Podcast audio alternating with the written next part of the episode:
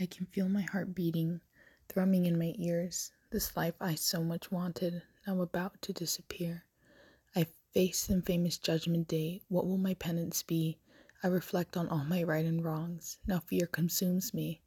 The Lord's ray of light licks the horizon. Perspiration sticks to my skin. All I can taste is the salt water. Is that the endless sunset up ahead? Am I worthy of a second chance? I ask the ruler in the sky. A second life where I will right my wrongs, or will this be my last goodbye?